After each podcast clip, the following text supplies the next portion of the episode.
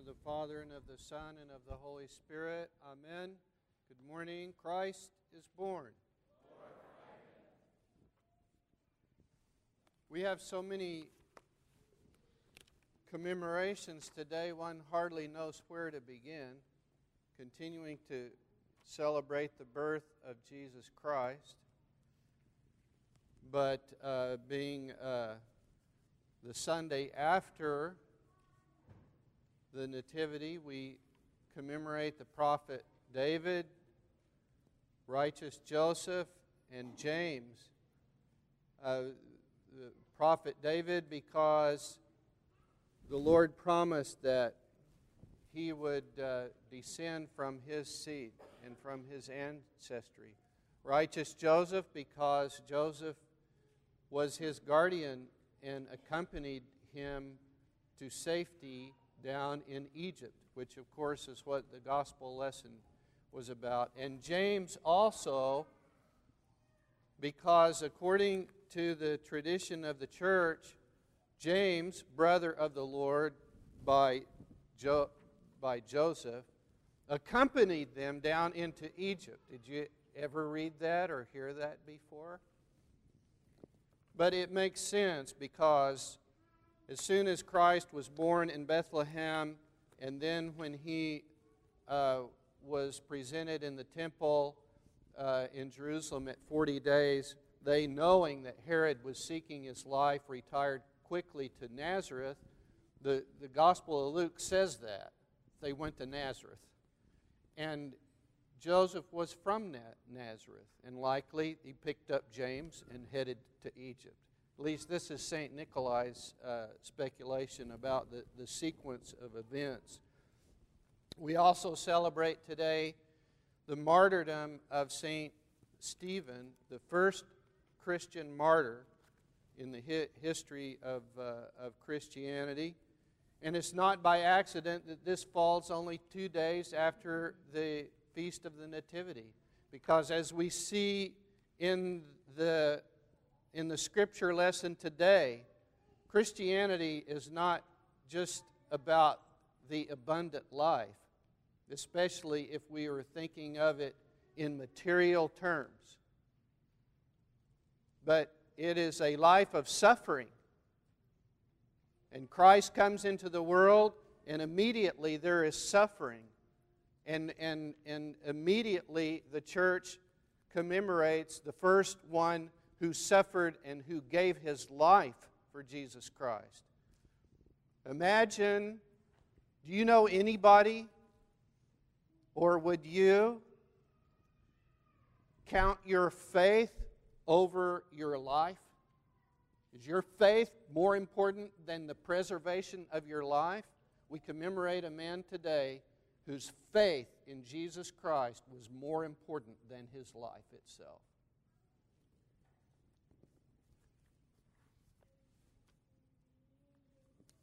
And so, turning to St. Nikolai's uh, commentary on this gospel lesson, I think I've told you before, it was back uh, shortly after Christmas of 2003, and I was visiting with St. Paisius Monastery, and, and they were reading this sermon at the mealtime, and I was so captured by this particular sermon and I was sitting next to Mother Michaela, and I said, Who is that? She said, That's St. Nikolai. I said, St. Nikolai who? I, did, I had no idea who this man was, but I was so uh, captured by what he said because he listed all of these things that Christ did when he went down into Egypt. And I was just blown away.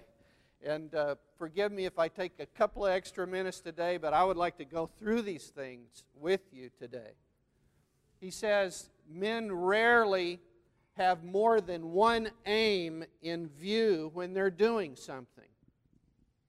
But God rarely has only one aim in view when He performs something. When He's performing something, He has many things in view, many things in mind, many things to be accomplished in one action. And so, sending Jesus into Egypt God's aim was, before all else, to save his son's life from being slaughtered in Bethlehem. Number one, and before all else, and the obvious. But secondly, God repeated the same lesson that He had directed at the hard heartedness that He had taught His human ancestors once before. This line of ancestry that goes back to David and back to Abraham is filled with uh, the good, bad, and the ugly, isn't it? Hard heartedness.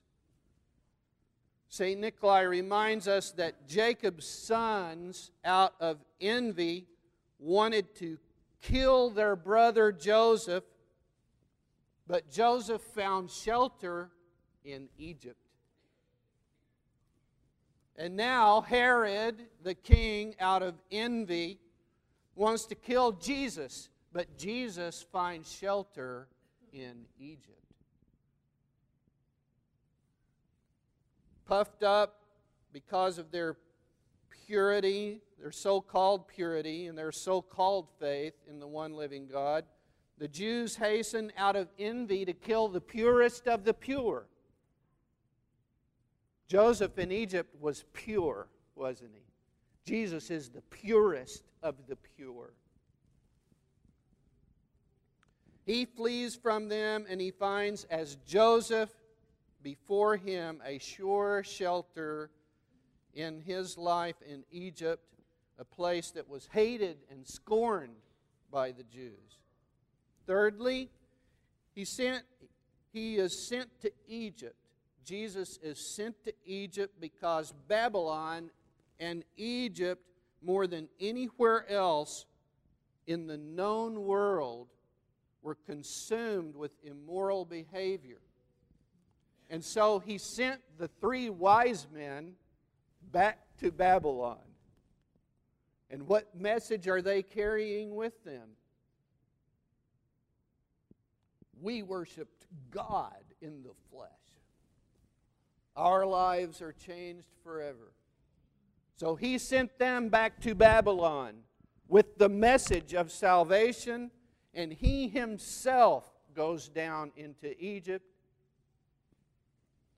desiring to turn both places to the path of truth, and teaching us that from the very beginning of the Christian life, we should expect to suffer And there's something wrong with the way the Christian message is being presented in our nation in our day. And you know that we're not preaching a Christianity that expects to suffer. But we're preaching a Christianity that expects to prosper materially. And we know today, in reflecting on what happened to Jesus Christ in his infancy, that this is not true. It was stated earlier that just as Jacob's sons out of envy wanted to kill their brother Joseph, he found shelter in Egypt, and that Jesus Christ also found shelter from Herod in Egypt. But there's another comparison with Joseph and Jesus Christ. As Joseph, who was first persecuted by his brothers and then by Potiphar because of his purity, he became, with God's help, the guardian of Egypt and of his brothers who had been his enemies, and he fed them both, Egypt and his brothers who sold them into slavery, Joseph fed them with bread. And so will the persecuted Jesus become the guardian and the giver of the bread of life. Not just bread, the bread of life. Both in Egypt and in Israel and throughout the whole world, he will give us himself as the bread of life. Now Jerusalem seeks to kill him, But later, Jesus will return to Jerusalem and do what? Give them bread 12 baskets left over.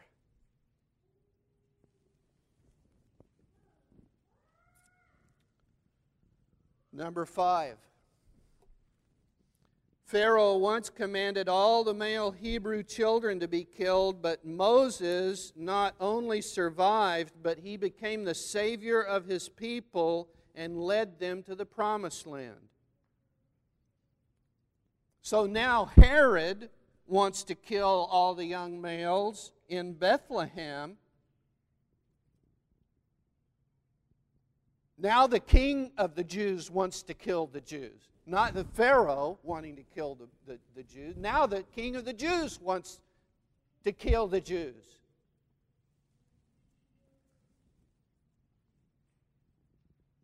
Now Herod commands all the young males in Bethlehem and the surrounding region to be killed in order to kill their new king and Savior. But by the time Christ ascended into the heavenly Jerusalem, the promised kingdom, and was glorified as King of kings and Lord of lords, Herod's kingdom was dust and ashes in the earthly Jerusalem. So Herod, trying to save the king, the earthly kingdom of Jerusalem for himself and his sons, finds it in dust and ashes as the one who he seeks rises in glory to the heavenly Jerusalem, to the Jerusalem above, which is free the church and the mother of us all. When God's chosen people went down into Egypt seeking for food, they became ungrateful and disobedient and abandoned their purity of faith and adopted Egyptian paganism, giving themselves over to darkness and the depravity of Egypt. This is, this is all St. Nikolai. I'm just sharing with you. he doesn't mince words, does he? but God gave them Moses, who worked miracles and led them out of bondage. And God fed them in the wilderness for 40 years, and all they did was murmur with ingratitude and disobedience.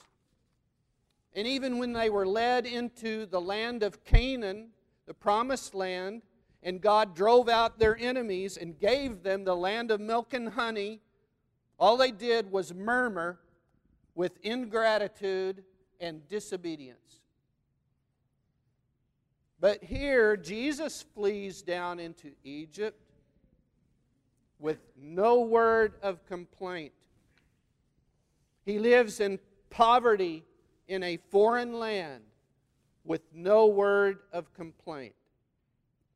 He's returned through the desert to Israel with no complaint, no thought of protest against his heavenly Father, no thought of protest against his pure mother or against his earthly guardian, righteous Joseph.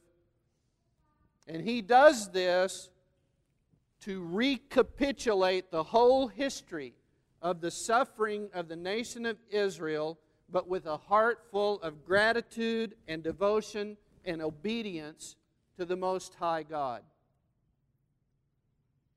And as a reprimand to the self willed and disobedient Israel, and as an example to everyone not to murmur or grumble or, or complain. Finally, it says that uh, he came into contact with these all three chief races of man, all the sons of Noah. You remember Shem, Ham, and Japheth, the three sons of Noah? Okay, Jesus was born into this Semitic race. You know, we say the Semites, right? The Semites. It's really to, to understand it's the Shemites, right? And it's been shortened to the Semites. Who are the Semites? the sons of Shem, the Shemites. All right, and the Japhethites, the Romans and the Greeks, and the Hamites of, of Egypt, Egypt and Africa. So he was born into the Semitic race. He was surrounded by the Japhethites, that is, the Romans and the Greeks, but it was important for him in his flight into Egypt not only his, uh, the flight of himself to save himself, but one directed more at the salvation of all men. And so he wanted to personally go down and be in contact with the Hamites because the other two were covered. Oh, I've got to go, I've got, I've got to go to the Hamites, and I have to personally be there. And we remember that the sons of Ham were cursed by Noah, and oh, how the curse was lifted when Jesus went down into Egypt. And I want to share with, with you just this one paragraph from St. Nikolai that shows the effect of the presence of his person in Egypt. The sun has no tongue, but it says a great deal every day to those who are capable of hearing. And it has no hands to work marvels, but it does so every day for those who are capable of seeing. And we mortals cannot measure or assess the whole influence that the child had on Egypt, the child Jesus, but that his influence was immeasurably great is undoubted. Did not the woman with the issue of blood receive healing simply by touching his garments? How then could his sheer wonder working presence among them not have an enormous influence on the people of Egypt? Above all, we can clearly see his influence of his stay in the land of Ham in the later history of Christianity. It was in Egypt that there blossomed the most glorious monasticism in the Christian church, headed by St. Anthony the Great. In Egypt, the blood of many innocent martyrs was shed. Is it not enough for us to just mention the holy martyrs Barbara and Catherine? Egypt gave us outstanding theologians and thinkers Christian Egypt had a terrible battle with Arius, the worst Christian heretic ever, shaming him and overcoming him, and by this enriching the whole church in incalculable victory. The Egyptian form of the creed was adopted by the Ecumenical Council of Nicaea, and our patron saint, Athanasius the Great, shone like a bright sun in a sometime darkened land of Pharaoh. All because Jesus went down there in person to lift the curse and to bless Egypt and thus the whole world. Accomplishing many things in one action. Well, lest we think that we beat up a little too hard on the Jews and King Herod and the Egyptians today. Let's pause for just a second as we wrap, wrap it up. And think about our own nation for a minute, for a minute. And how the first true settlers in North America, not the explorers, but the ones who came after and established this country in North America, they came here suffering religious persecution. And they came to this land for refuge, seeking a new life. It took Israel 2,000 years to get into the mess it was with Herod, trying to kill the Messiah. How long has it taken us to get there? You know, we need to repent. And I'm not talking about the non Christians in this nation. I'm talking about the religious people in this nation, the Christians in this nation. We are the ones who need to repent. Because we've turned things upside down. And delivered a false Christian message. And so let's go deep inside, deep inside today, rejoicing on the one hand that Christ has given us new life by his birth, and at the same time asking ourselves, in what way have we rejected this? In what way have we become the persecutors of the truth in this country? And once again, turn and cling to Jesus Christ and ask Him to be born in our hearts anew today as He was born on that day in Bethlehem. Amen.